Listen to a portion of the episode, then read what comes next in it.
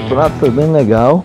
É, fiquei bem perto ali da, do objetivo que era sair daqui líder do, do circuito.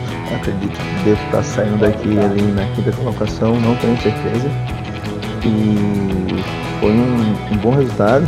Tendo colocado na 26 estrelas realmente é um, um ótimo resultado.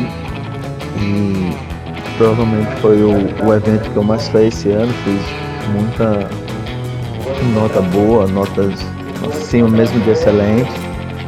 E infelizmente uma veio baixando muito na minha bateria ficou praticamente flat mesmo. Eu peguei 11 ondas, mas foi uma, uma, uma estratégia que logo no começo da bateria o, o, o, meu adversário conseguiu fazer, achar as duas únicas ondas que entraram na bateria me colocou me colocou numa situação bem desconfortável ele já sentou do meu lado para administrar ele marcou durante 22 minutos de bateria mas foi uma estratégia que ele, que ele fez e esse foi um dos motivos de eu ter tanta onda né Fiquei tentando jogar ele numa onda para eu ficar com a prioridade, mas enfim, é, é isso.